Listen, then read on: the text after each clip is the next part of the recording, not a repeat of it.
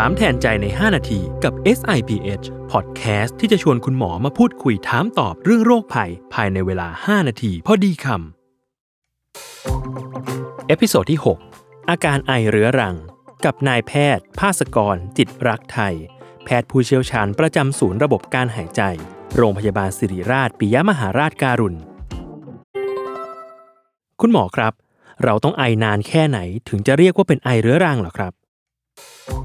ก็ปกติเราก็จะแบ่งระยะเวลาของการไอเนี่ยเป็น 3 ช่วงเวลาด้วยกัน ถ้าไอติดต่อกันไม่เกิน 3 สัปดาห์เนี่ยเรียกว่าไอเฉียบพลันนะครับก็เป็นกลุ่มโรคหนึ่งเช่นพวกไข้หวัด หรือว่าถ้าไอติดต่อกันระหว่าง 3-8 สัปดาห์เรียกว่าไอกึ่งเฉียบพลัน ถ้าไอติดต่อกันเกิน 8 สัปดาห์หรือ 2 เดือนก็เรียกไอเรื้อรังครับการที่เราแบ่งกลุ่มระยะเวลาเนี่ยจะช่วยในการหาสาเหตุของโรคที่เป็นเหตุของการไอได้ ซึ่งแต่ละกลุ่มก็จะมีโรคที่แตกต่างกัน แล้วสาเหตุของไอเรื้อรังมีอะไรบ้างครับ ก็มีได้หลายอย่างที่เจอได้บ่อยคือเรื่องจากยาที่รักษาโรคประจำตัว เช่นยาลดความดันโลหิตสูงเนี่ยบางตัวทำให้มีการไอเรื้อรังได้นะครับถ้าเราเราเจอคนไข้ที่กินยากลุ่มนี้อยู่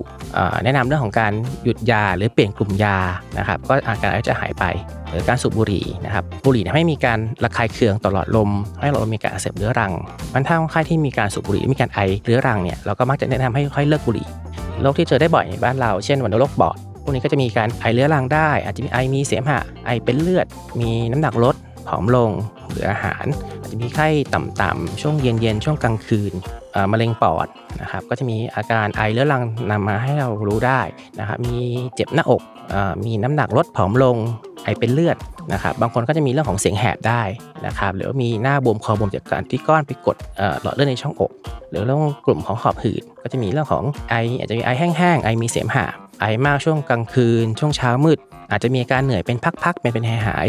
มีลักษณะหลอดลมตีบมีหายใจดองวิดวิดนะครับก็จะมีอาการของภูมิแพ้ร่วมด้วยได้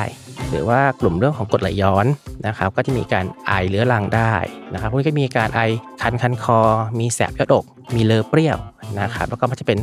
อาการไอหลังทานอาหารเยอะๆหรือล้มตัวลงนอน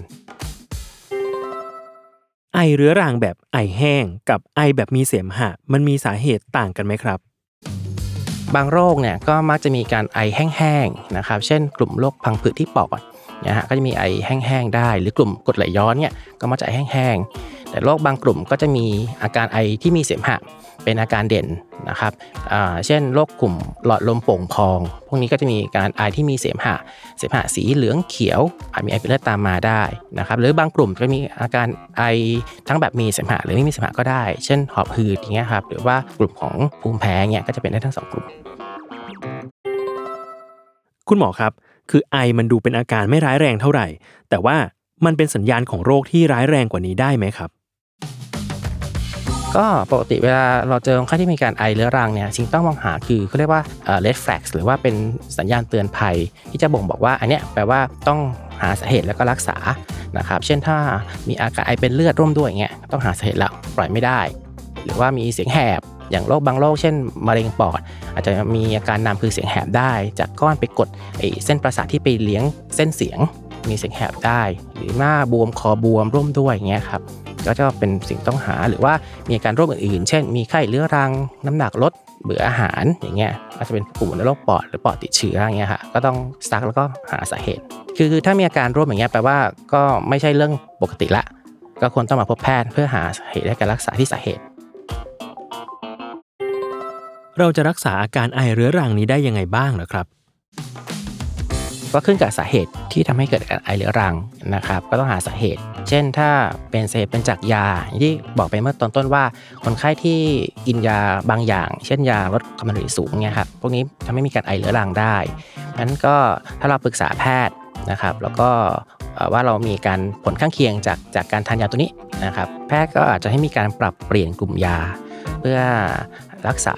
โรคประจำตัวนะครับหรือว่าสูบบุหรี่ ถ้าเราเลิกบุหรี่ก็หายอาการไอได้โรคอื่นๆที่ต้องรักษาสาเหตุเช่นวัณโรคปอดเนี่ยถ้าเรามีอาการที่สงสัย แล้วก็มาพบแพทย์มีการตรวจเอ็กซเรย์ปอด เก็บเสมหะตรวจ แล้วก็ตรวจพบว่าเป็นวัณโรคปอด เราให้ยารักษาวัณโรคปอดก็หายไปได้ หรือกดไหลย้อนเงี้ยฮะเรามีวัดที่ชนสงสัย ปรับพฤติกรรมการทานอาหารให้ยาลดกรดก็จะายไปคือรักษาที่สาเหตุ ส่วนการรักษาให้ยาแก้ไอหรือยาลดไอเนี่ยยาขับเสมหะก็เป็นการรักษาตามอาการเท่านั้นนะครับ และนี่คือทั้งหมดของเรื่องอาการไอเรื้อรัง ติดตามรายการถามแทนใจใน 5 นาทีได้ ในทุกช่องทางฟังพอดแคสต์ของสิริราชปิยมหาราชการุณ